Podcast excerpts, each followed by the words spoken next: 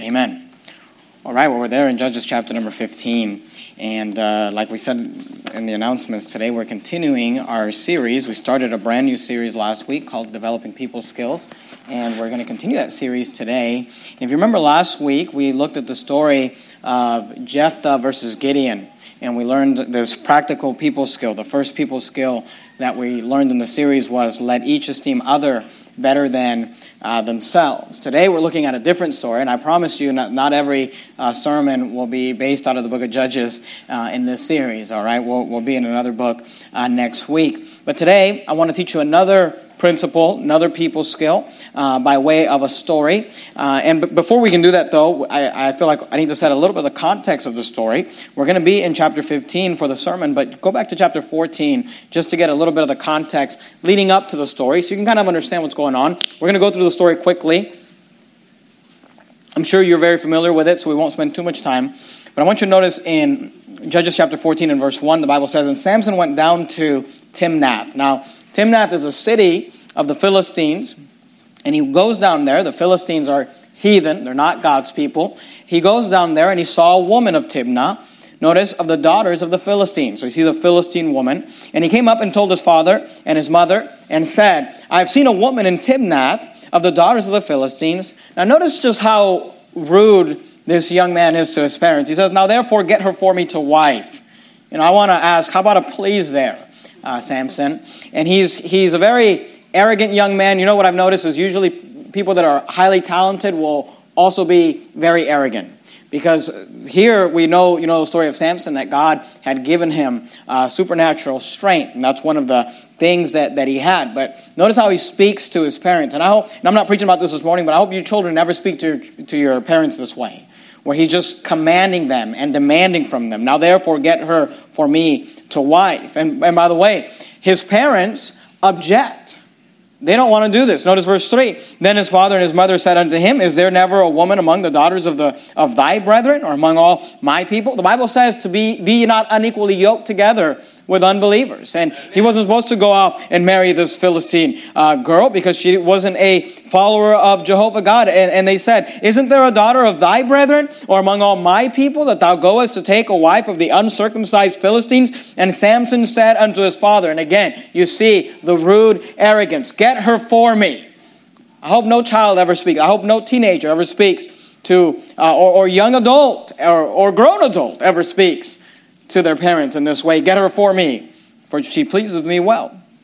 In verse 4 But his father and his mother knew not that it was of the Lord, that he sought an occasion against the Philistines, for at that time the Philistines had dominion over Israel. So the children of Israel are living under the captivity of the Philistines. The, the Philistines rule over them, dominate them. That's what the word dominion means. They are, uh, you know, basically being ruled by the Philistines. And here you have Samson, who God is going to use to deliver them from the hand of the Philistines. Notice verse 5. Then went Samson down and his father and his mother to Timnah and came to the vineyards came to the vineyards of Timnah. Now, again, I'm not, I'm not preaching on, on the life of Samson, and one of these days I'll preach a whole series on Samson, but, but I want you to understand just what's going on here. T- uh, uh, Samson is, is, is just uh, coming very close to sin, and we're going to see that eventually sin ends the life of Samson and it destroys the life of Samson. But let me just show you a couple of verses just real quickly. Go to the book of Numbers, Numbers chapter number 6. Uh, Numbers chapter number 6. You, you got Genesis, Exodus, Leviticus, Numbers. Numbers chapter number 6.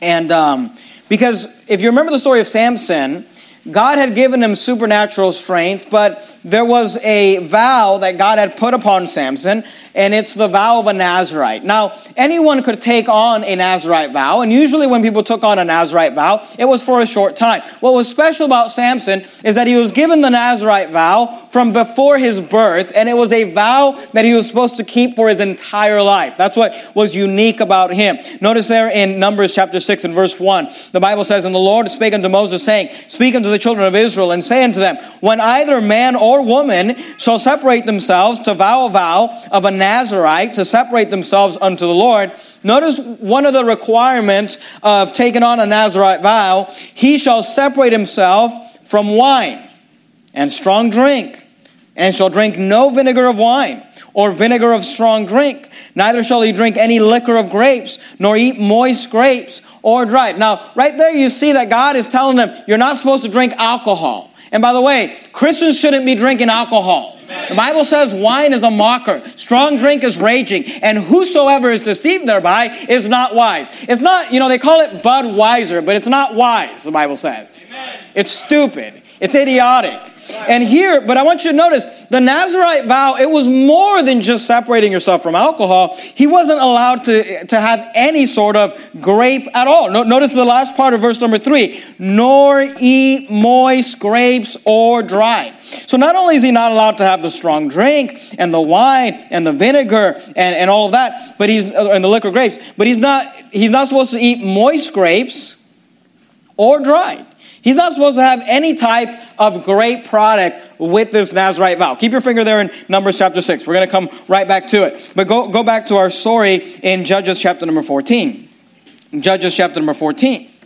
Notice verse 5. Then went Samson down and his father and his mother to Timnah and came to the vineyards. Now, Samson, why are you going down the vineyards where they grow grapes you're not supposed to have, you're not supposed to consume any grape, dried grape, moist grape, any juice of grape, any liquor of grape, nothing you're supposed to consume. But you see Samson, even this early in his life, is just, just trying to get as close to sin as possible, trying to just balance that line. And behold, a young lion roared against him. And you say, Pastor Jimenez, why are you going into the details of the story? Because you need to understand the details to get the context of what's happening in the next chapter. Look at verse 6. And the Spirit of the Lord came mightily upon him, and he rent him. The him there is referring to the lion. The word rent means he tore apart. This is a supernatural strength of Samson. The, the, the Spirit of the Lord came upon him, and he literally took this lion and he tore the lion apart as he would have rent a kid. Now, the Bible here says, you know, that, that, that he rent a lion as easily as he would have rent a kid, like a young goat or a lamb. Now, I don't know too many people that could just grab a goat and tear it apart with their bare hands, but that just shows you the strength of, of, of Samson. And he, he had nothing in his hand, but he told not his father or his mother what he had done. And by the way, let me say this while we're getting on for children. Whenever you're not telling the authority in your life what you're up to, that's probably a good indication that what you're doing is wrong.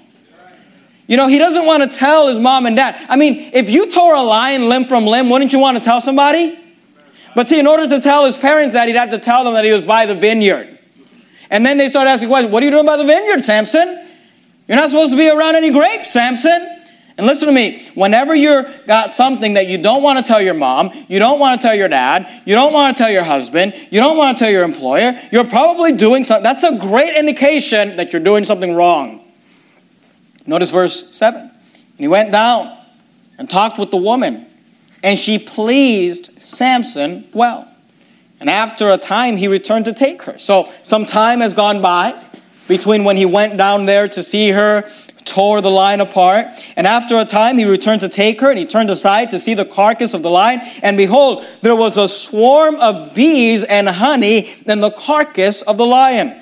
And he took thereof in his hand and went on eating and came to his father and mother, and he gave them, and they did eat. Notice the phrase again, but he told not them that he had taken the honey out of the carcass of the lion. Again, when you're hiding something, it's usually because what you're doing is wrong. And you say, well, what's wrong with what Samson is doing here? What's wrong with eating honey? We'll go back to Numbers chapter 6. Notice verse number uh, uh, verse number four. Now we saw in verses one through three. In verse one, we saw that he was separated. In verse three, we saw the emphasis on separation from alcohol. But then we're told that he's not to eat even moist grapes or dried. Notice verse four: All the days of his separation shall he eat nothing that is made of the vine tree. That's another, again emphasizing that he's not supposed to eat anything, nothing that is made of the vine tree, from the kernels even to the husk. So he's supposed to have no grape product at all, no Welch's, nothing, all right? Look at verse 5. All the days of the vow of his separation,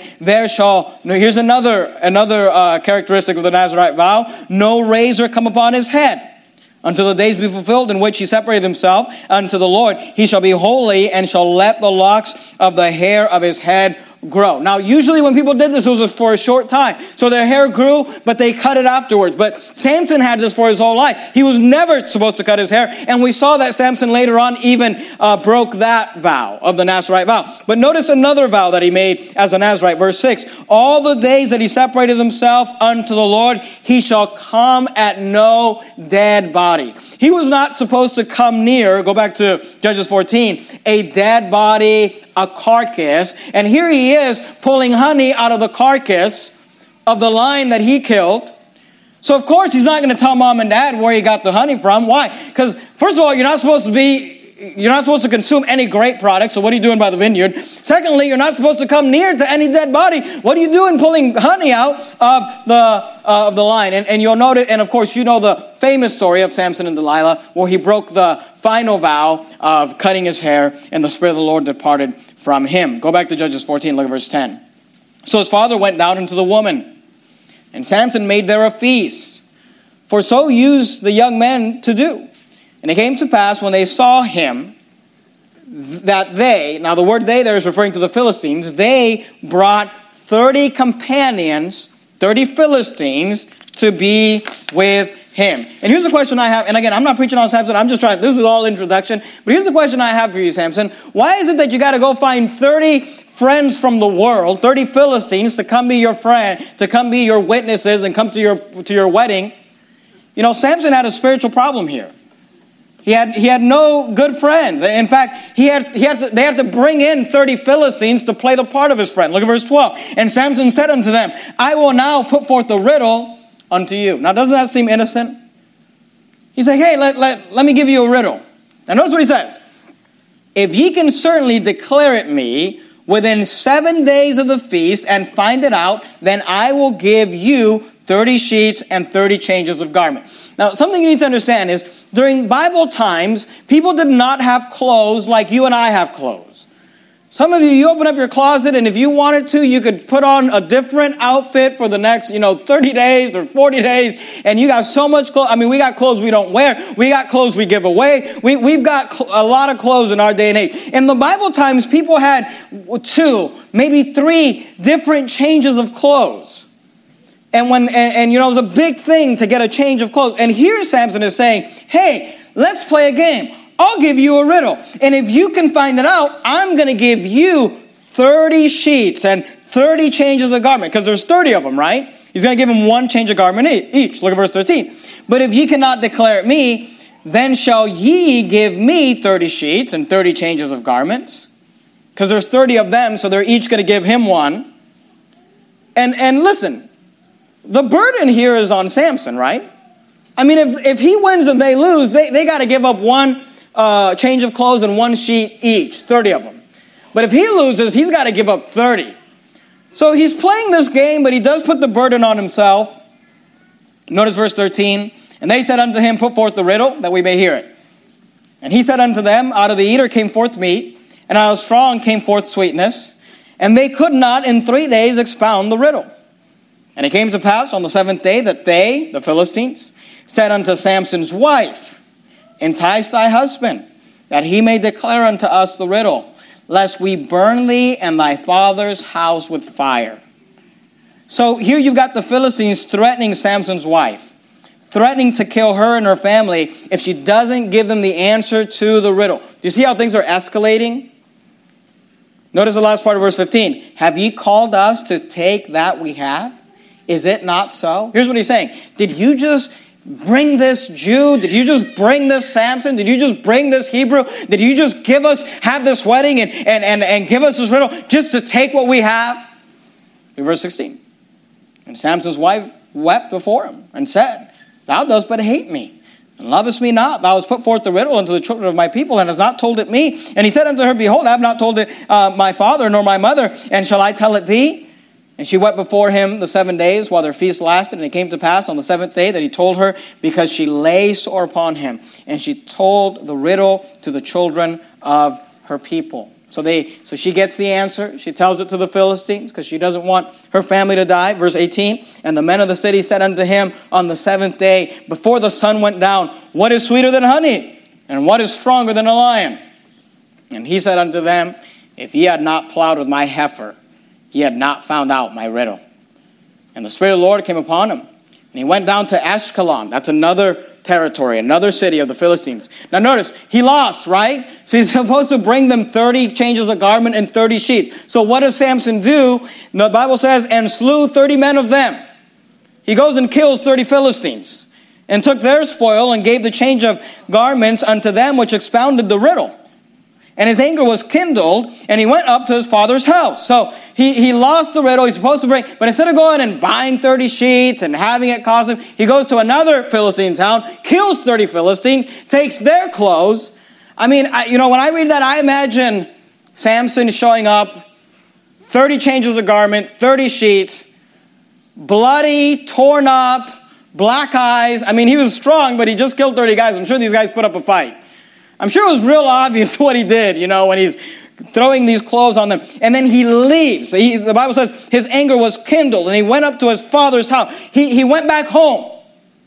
He didn't even finish the, the, the, the, the wedding. Uh, he didn't take the wife. He just left. Verse 20. But Samson's wife was given to his companion, whom he had used as his friend. And it's interesting. And again, I'm not preaching on Samson, but it's interesting that terminology that he used him as his friend. And he ended up, his wife was given to someone else. Now that leads us to chapter 15. Look at verse 1. But it came to pass within a while after, so some time has gone by. Samson has cooled down. In the time of wheat harvest, that Samson visited his wife with a kid. So he's coming home with a gift. He's trying to make things right, wants to, you know, finish this thing. He wants to be married to her. And he you know, wants to make things right. He visited his wife with a kid, and he said, I will go into my wife into the chamber. He's basically talking about consummating the marriage and finalizing it and being married with her. But her father would not suffer him to go in. The word suffer means allow. Her father would not allow him to go in to see his wife. Why? Verse 2 And her father said, I verily thought that thou hadst utterly hated her. He said, When you left here, you were so angry. When you left here, you were so mad. I thought you hated her. Therefore, I gave her to thy companion. He said, She's married already. She's, she was given somebody else. You can't come and be her husband anymore. And then he says, Is not her younger sister fairer than she? Take her, I pray thee, instead of her. Now, here's what I want you to understand. That's not the sermon. That's that. We're going to get into the sermon right now, but that's the context leading us into the story that I want you to notice. The story is this Samson has been done wrong because of the fact that he, he, he comes for his wife, but his wife has been given to somebody else. But you know, it's hard to really pin who was at fault here because it all started with a riddle. And you can say, well, that wasn't that bad. I mean, he said, I would give you 30 and you give me one each. There's 30 of you. But you see how the story escalates, and it escalated. And it, and it ended up with 30 Philistines dying and a woman being given, a bride being given to another man. So now we jump into the story for this morning. I want you to notice that Samson chooses to retaliate. Look at verse 3. And Samson said concerning them, Now shall I be more blameless than the Philistines. Here's what he's saying I didn't do anything wrong. You know most people often think that they didn't do anything wrong? I mean, most people, when you have a conflict and you have an issue and you have an argument you have a battle that's going on, you, you think, well, I didn't do anything wrong. And the other group says, well, I didn't do anything wrong. And, and you think, well, they did this. And they think, well, they did this. And Samson could point fingers and say, Well, why did you give my wife away? And they could say, Well, why did you kill 30 Philistines? And he could say, Well, why did you plow my heifer? And they could say, Well, why did you give us the riddle to begin with? And this going back and forth, but everybody always thinks that they're not wrong. You know what it takes two to tango? Now shall I be more blameless than the Philistines, though? No, notice what he says, though I do them a displeasure and Samson went and caught 300 foxes and took firebrands. Now, what's a firebrand? It's a piece of burning wood, or it's a wood that you're going to catch on fire. He took firebrands and turned tail to tail. So, notice what he does. He catches 300 foxes, he catches them by, by grabs them by the tail, and ties their tails together. Now, I'm sure these foxes are going crazy. And in the midst of the tail, look, notice what it says, verse 4, and put a firebrand in, in the midst between the tails. So catch the picture. You got 150 pairs of foxes, 300 foxes, they're tied up by the tail, and in the midst of the, of the knot there, you've got a, a, a piece of wood that's going to get caught on fire. Notice verse 5, and when he had set the brands on fire, he let them go into the standing corn of the Philistines and burnt up those shocks and also the standing corn and the vineyards and the olives. So here's what Samson thinks. He thinks, You gave my wife away. I'm blameless. I haven't done anything wrong. So I'm going to do you a displeasure. And he sends 300 foxes tied up by their tails with firebrands into the corn to destroy their corn. So Samson chooses to retaliate. Is he justified? I don't know. Maybe. So then that's where the story ends, right? Wrong. Look at verse 6. Then the Philistines. So Samson retaliates. So what do the Philistines do? Well, they choose to retaliate also. Then the Philistines said, Who hath done this? And they answered, Samson, the son in law of the Timnite. Now, in Samson would say, well, I'm the son in law now? You gave her away. Because he had taken his wife and given her to his companion. Now here's what the Philistines are thinking. Oh, you love you love her? Oh, you love her so much to burn up our entire standing corn and, and, to burn up the shocks and also the, the vineyards of olives. I mean, you, you, you care about this girl that much. You're so upset that she was given away. You retaliated by burning up our corn, burning up our vineyards. Okay, well, you burned up something we liked. We're going to burn something you like. Notice last part of verse 6. And the Philistines came up and burnt her and her father with fire. And here's what the Philistines think we're even now, right? You did us a displeasure. We, you retaliated against us. We retaliate against you again. Is that where the story ends? Not really. Look at verse 9. I'm sorry, verse 7. And Samson said, And Samson said unto them, Though ye have done this, Yet will I be avenged, and after that I will cease. And, notice, verse 8, he smote them hip and thigh with a great slaughter. And he went down and dwelt in the top of the rock Etam. So I want you to notice what's going on here. Samson chooses to retaliate, the Philistines choose to retaliate again. So what does Samson do? He chooses to, re- uh, to retaliate again. They retaliate also, he retaliates again. So what do the Philistines do? Look at verse 9. Then the Philistines went up and pitched in Judah and spread themselves in Lehi. Notice verse 10. And the men of Judah said, Why are ye come up against us? And they answered, To bind Samson are we come up, to do to him as he had done also. And of course, the story goes on that they try to capture him, they try to kill him. And here's what I want you to understand. You've got Samson thinks he was done wrong, so he retaliates. The Philistines think they were done wrong, so they retaliate also. Then Samson says, Okay, well, you have done this, I'm going to do something to you, so they choose to retaliate again. The Philistines say, Oh, you did that to us, so we're going to retaliate also.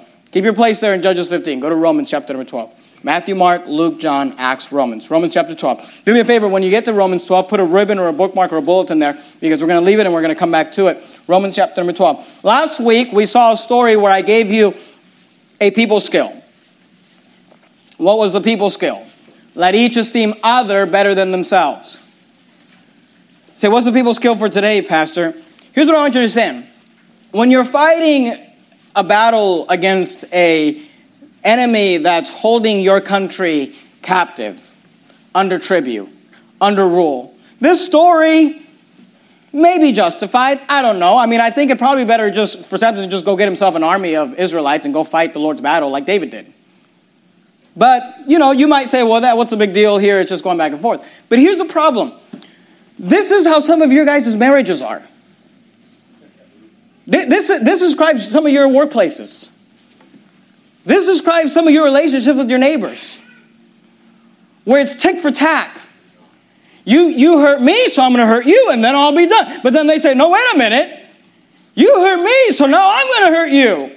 And then you say, well, though you have done this thing, I'm going to do you a displeasure, and then you do something back. And this is often how our relationships go, whether it's your parents, whether it's your children, whether it's your marriage, whether it's your friendships, whether it's your neighbors, whether it's other church members, whatever it might be. Oftentimes, the problem in our relationships is that we say, You hurt me, so I'm going to hurt you also. What's the people's skill for today? Here's people's skill number two. Are you there Romans 12? Look at verse 17 recompense to no man evil for evil. Recompense to no man evil for evil. Here's what God says God says, you can't live your life tick for tack.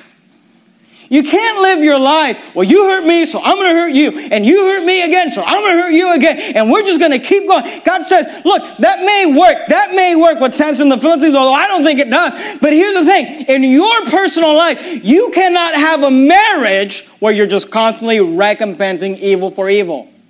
You cannot have a friendship where you're constantly recompensing evil for evil. You cannot love your neighbor when you're constantly recompensing evil for evil. You cannot be a church member where you're constantly recompensing evil for evil. Because you cannot be a person in this world where you're constantly recompensing evil for evil. Why? Because you spend enough time around enough people, somebody's going to hurt you. And they might not even realize it. Or they might think it wasn't that big of a deal. They just put forth a riddle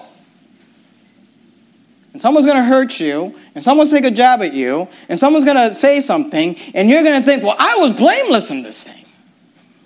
So I'm going to fight back. The Bible says, recompense to no man, evil for evil. Now, here's the problem with that. Not recompensing evil for evil is very difficult. You know why? Because it's not what our flesh wants to do. Our flesh wants to fight back. Our flesh wants to be justified. Our flesh wants to make things right. Our flesh, want, our flesh wants to make things right when it's us that's been wronged. You know, when we're the ones that have wronged others and we just kind of hope it just goes away. Our, our flesh, our flesh wants to fight back. But God says, God says this recompense, recompense to no man evil for evil say, but okay, I get that, but I don't want to do that. Okay, well, this morning I want, I want to give you all of that was introduction. This one, again, this is one of those sermons where the introduction is real long and the sermon's short. But I want to give you just three reasons. You say three reasons as to why you should not recompense evil for evil. And we find them in our story. Go back to Judges 15. Keep your place in Romans 12. We're going to come back to it. Go back to Judges 15. Judges chapter 15. Let me give you just real quickly three reasons why we should not recompense evil for evil. Here's reason number one. For those of you that like to take notes, I'd encourage you to take notes. Why should we not? Why, Pastor Jimenez, what's wrong with recompensing evil? For, I mean, when, when a coworker does me wrong, when a friend does me wrong, when a, uh, a neighbor, when my spouse, or when my uh, siblings, or when my uh, children, when, when, what's wrong with recompensing evil for evil? Why should I not do it? Here's point number one because we should end feuds, not propel them. See, as Christians, our job is to end a feud, not to pour gasoline on it, not to propel it and to keep it going. See, the problem with Samson's reasoning is found in verse number 7, Judges 15, verse 7. The Bible says this And Samson said unto them, Though ye have done this, yet will I be avenged of you. And then he says this, and after that I will cease. But is that true? Is that what happened? No. You know why? Because Samson thought, okay, you hurt me, I'm gonna hurt you, then we'll be even. Then it'll be over. Then it'll be done. But that's it's never done that way. When you've got two parties that say, well, no, now it's my turn. Well, no, now it's my turn. That feud will never end. And our job, Samson, our job as Christians is to end feuds, not propel them. Keep your place there in Judges 15. Go to Matthew chapter number 5. Matthew chapter 5. Matthew's the first book in the New Testament. Do me a favor, when you get to Matthew, put a, uh, a ribbon or a bookmark or something there. You should have your place in Judges, Romans, and Matthew. We're going to leave Matthew and come right back to it. Matthew chapter 5, look at verse number 38. This is the Lord Jesus Christ speaking. If you have a red letter edition Bible, these words should be in red. Matthew chapter 5, these words came out of our Lord. Matthew 5 38. Matthew 5:38. Ye have heard that it hath been said. Ye have heard that it hath been said, an eye for an eye and a tooth for a tooth. Now, before we go any further, let me say this. That quote comes from the Old Testament. People often look at it and say, see, Jesus said, you know, you're not supposed to do an eye for an eye or a tooth for a tooth. But I want you to understand the context because that's an Old Testament uh, verse that's being quoted. That's a law from the Levitical, uh, from, from, the, from, from the Mosaic law. You say, so what is Jesus teaching? Here's what you need to understand. What Jesus is teaching, it becomes real clear as you read the passage. He's not saying that it's wrong for an eye for, to be given for an eye or for a tooth to be given for a tooth. But he's saying it's wrong when you make it your personal agenda to go justify yourself and to go take an eye for the eye that was taken from you. Or to go take a tooth for the tooth that was taken from you. Because here's the thing an eye for an eye and a tooth for a tooth is a law in the Old Testament that was given to the government. It is government. One of the reasons that God gave us a government was that government would then bring justice. When, if someone attacked you and gouged your eye out, it is the job of government to make that right. It is the job of government to go and take that individual. Look, an eye for an eye and a tooth for a tooth. There's nothing wrong with that as long as it is the government that is bringing that justice. But never in Scripture does God tell us that we are to take the law into our own hands. That's why people don't understand because we'll preach like Leviticus 20:13, where it says that God put the death penalty on sodomites. And what we're saying is that God, in His perfect righteous government, said, if you're a sodomite, you should be put to death. And people are like, oh, so you want to go kill someone? No, look, I'm not supposed to take the laws of God into my hands. I, God does not have, you know, vigilante justice. God is saying, ye have heard that it has been said, an eye for an eye and a tooth for a tooth. Notice verse 39. But I say unto you that ye resist not evil. Here's what he's saying.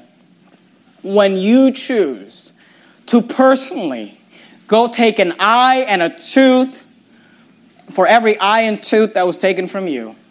Here's what he says. Notice this phrase. Ye resist not evil. What does that mean? What is Jesus saying? Here's what he's saying You must resist evil. He says, Look, when someone hurts you, the natural inclination is to want to hurt them back.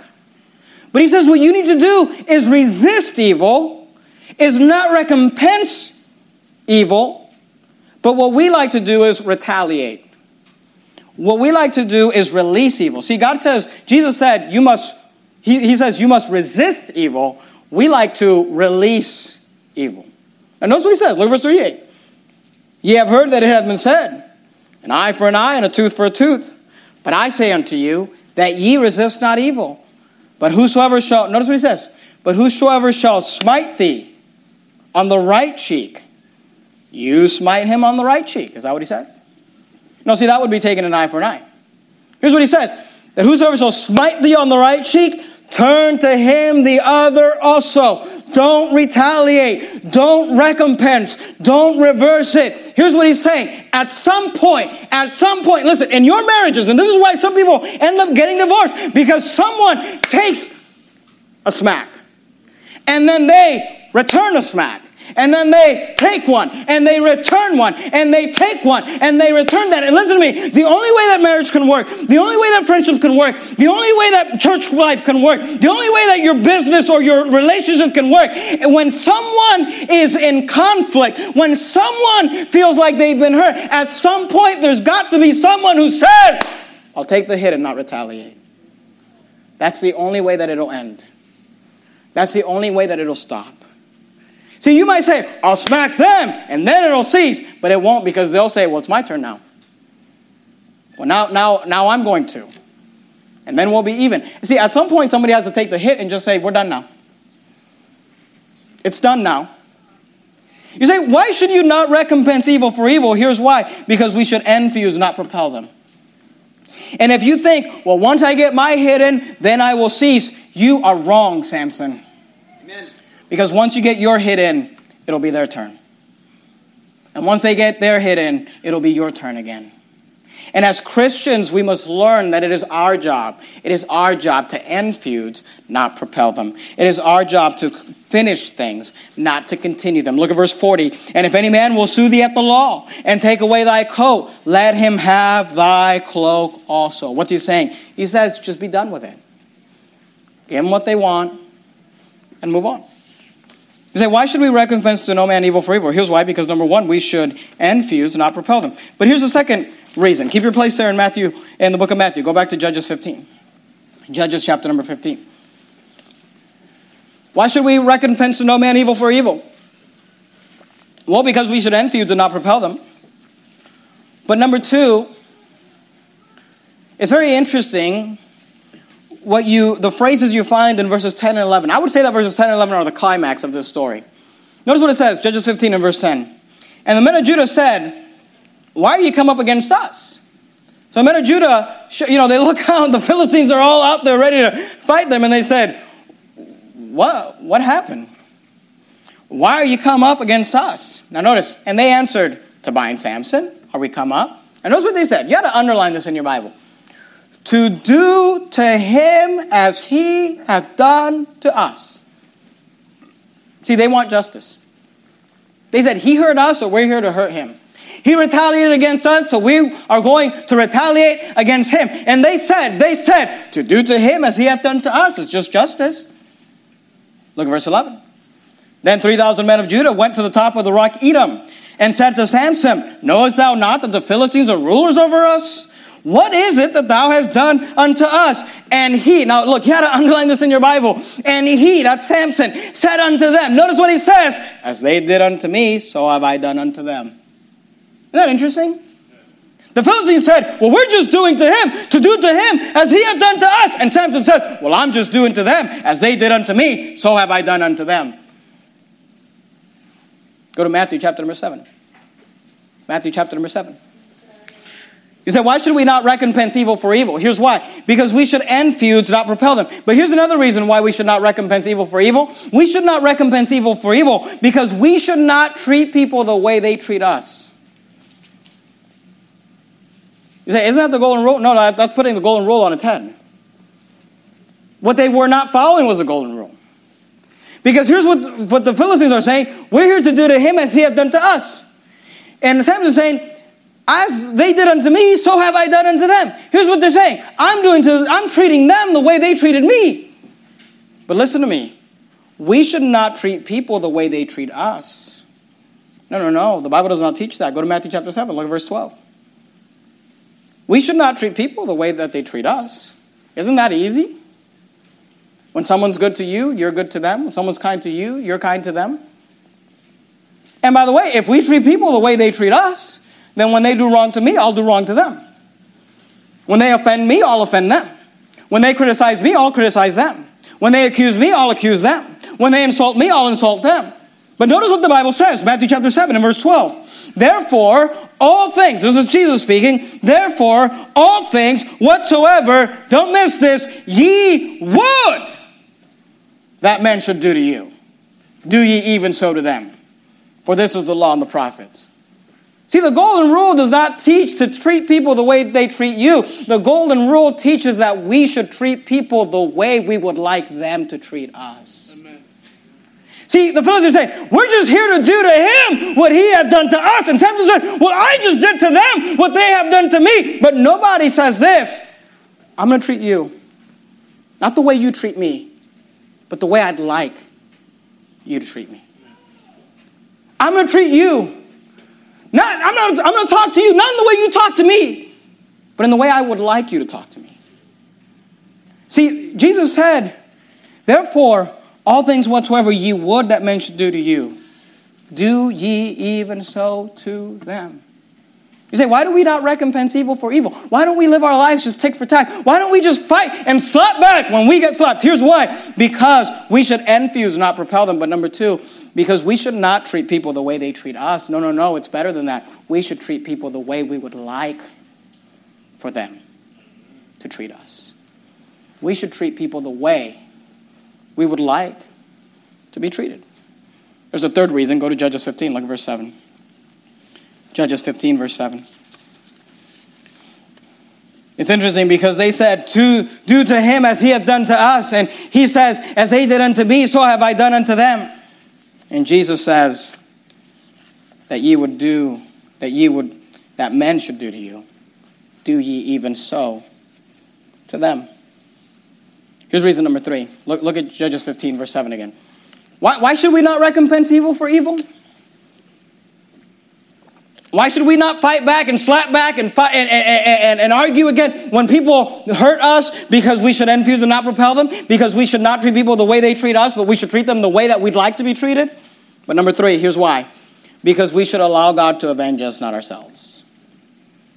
Because we should allow God to avenge us, not ourselves. Judges 15 and verse 7, notice what Samson said. And Samson said unto them, Though ye have done this, notice what he says, yet will I be avenged of you.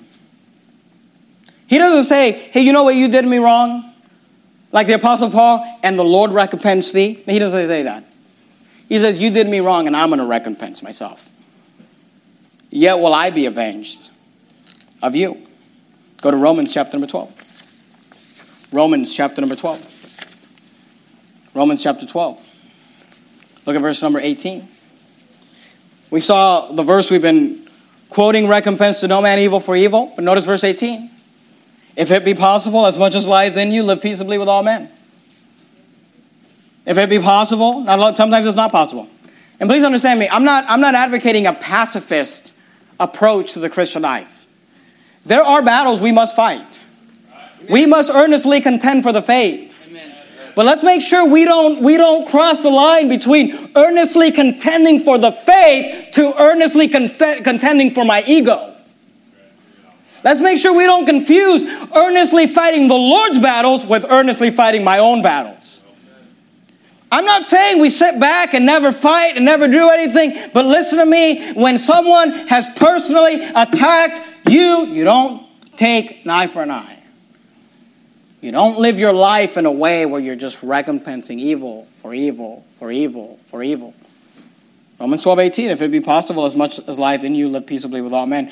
Dearly beloved, Notice, avenge not yourselves, but rather give place unto wrath. Sometimes people make you angry and upset. You got to take that wrath and put it somewhere. You got to you got to give place unto wrath. Why? For it is written, "Vengeance is mine; I will repay," saith the Lord. Therefore, and notice this: For it is written, "Vengeance is mine; I will repay," saith the Lord. Then in verse 20 he says, "Therefore." The word "therefore" means for that reason. For, for what reason? For, for the reason that the Lord said, Vengeance is mine, I will repay. He says, Because of that, he says, Therefore, for that reason, if thine enemy hunger, feed him. If he thirst, give him drink. Say, well, wait a minute. Those, those people hurt me. Those people attacked me. Those people have done evil to me. And here's what God says if you really believe that God will recompense you, will revenge and avenge you, will just if you really believe that there's a God in heaven, if you really believe that there's a scoreboard in heaven that always reads right, if you really believe that the just God will justify you if you've been done wrong, then you should have no problem. Then you should have no problem with feeding your enemy when he's hungry. Amen. And giving him water when he's thirsty. And loving. That's why Jesus said, Love your enemies, bless them that curse you, do good to them that hate you, pray for them which despitefully use you. Why? Why? Because if there really is a God, if there really is a God that'll avenge me when I'm innocently attacked, then I don't have to worry about it. But here's the truth. Here's the truth. I was memorizing a verse in the book of Psalms. And it's about, the, the verse is about our lives on this earth and how short they are and, and, and the, the spread of our lives. But there's a very interesting phrase in the verse where it says, Verily, every man at his, at his best state is altogether vanity. What the Bible says that you and me at our best state, I mean, when we are the most right with God, when we are the most spiritual, when we are the most on fire, when we are the most just close to the Lord, God says, verily, and uh, He says, verily, every man at his best state at his best state is altogether vanity. What's vanity? Vain about me? See, here's what I know. Here's what I know, and here's what you know. we're not as innocent as we think. Sometimes people hurt us and we think, I didn't do anything wrong. But if, if, you were, if you were true, if you were honest to yourself, you, Samson, you might look back and think, maybe I shouldn't have killed those 30 Philistines. Maybe I, I shouldn't have given them that riddle. I mean, what, what was I trying to accomplish with that riddle? Embarrass them? Say, well, what, was it justified that they killed his wife? No, here's all I'm saying. Here's all I'm saying. At the end of the day, none of us is really blameless. At the end of the day, none of us is really without guilt. In this situation, I might be innocent, but there's been lots of situations where it was me, where I'd done wrong. I used to have a pastor say this. I, would love it. You'd ask him, "How you doing?" And you'd say, "Better than I deserve." Better than I deserve. You know that's true. You know, if I got what I deserve, I'd be burning in hell right now. And you know, if you got what you deserved, you'd be burning in hell right now. And any day that I don't spend in hell, I'm doing better than I deserve. Say, well, somebody hurt you. I'm, you know what? I'm doing much better than I deserve. Well, they, they criticize. Well, I'm doing real well right now. And, and, and if I'm innocent, then God will deal with it. And if I'm innocent, then God will protect it. Listen to me. Some of you will have marriages that end if you don't learn this principle. Recompense to no man evil for evil. Some of you will have friendships that will not last if you don't learn this principle. Recompense to no man evil for evil. Some of you will leave this church upset at somebody, upset at me, if you don't learn. If I don't learn this principle, recompense to no man evil for evil. Notice verse 21. Be ye not overcome of evil. Be ye not overcome of evil, but overcome evil with good. You will either be overcome of evil or you will overcome evil. You, you will either live your life like Jesus said, trying to take an eye for every eye and a tooth for every tooth, or you will learn to resist evil. You will learn to overcome evil. Let's end with one verse Proverbs chapter 20. Proverbs chapter 20. Keep, keep open your Bible right in the center. You're more likely to find book Psalms. The next book over is Proverbs, Proverbs chapter 20. Proverbs chapter 20. Please, please don't misunderstand my sermon. I'm not, I'm not telling you I'm up here and I'm, all, I'm just always right. No, no, no, no, no, no. I'm telling you the opposite. Sometimes I take jabs when I shouldn't. Sometimes I take the first punch, even unknowingly. And you do too. And if we would realize that, if we would realize when we think, when we think, I'm blameless, I didn't do anything wrong, why is this happening? If we really thought about it, we would say, you know what, sometimes it's me who puts that riddle, who started this thing. And it got a little out of control. And it, and it got a little hot. But we, we can't keep going like this. You want to learn how to have people skills? You, want to learn how to, how to have good relationships? Well, let each esteem other better than himself, for, for starters. But then also learn to recompense to no man evil for evil. Because otherwise, you're going to live your life just constantly needing to justify and get revenge and avenge, and they did this and they said that, and now it's my turn. And no Christian can live their life that way. You say, why don't we recompense evil for evil? Because it is our job to end feuds, not propel them. Because it is our job to not treat people the way they treat us, but to treat them the way we'd like for them to treat us. Because we should allow God to avenge us and not take vengeance upon ourselves. Proverbs 20, verse 22. We'll end right here. Proverbs 20, verse 22. It's the verse that's in the bulletin. Say not thou, I will recompense evil, but wait on the Lord, and he shall save thee. I like the quote in the bulletin this morning. It says, Without forgiveness, life is governed by an endless cycle of resentments and retaliation recompense to no man, evil for evil. Let's bow our heads and a word of prayer. Heavenly Father, thank you, Lord, for your word. Thank you for these examples and examples that you've given to us in Scripture. Lord, help us to remember that none of us are blameless. We may look at a situation and say, Well, I didn't do anything wrong. But The truth of the matter is, I'm a sinner and you're a sinner. And every day that we're not burning in hell, we're just doing better than we deserve. And the Lord Jesus Christ took on a lot being innocent. Help us to learn to live like him. Lord, help us not to live our lives like Samson and the Philistines, always needing to justify ourselves, always needing to avenge ourselves. Realizing that there are times to earnestly contend for the faith. We understand that. But Lord, help us to learn to not recompense evil for evil every time a personal attack comes, a slander comes, someone hurts us, someone backstabs us. Father, I, I believe you could heal marriages. I believe you could heal church relationships. I believe you could heal friendships. I, I believe we could develop our skills amongst each other so well if we could learn this principle. We thank you for salvation. In the matchless name of Christ, we pray. Amen.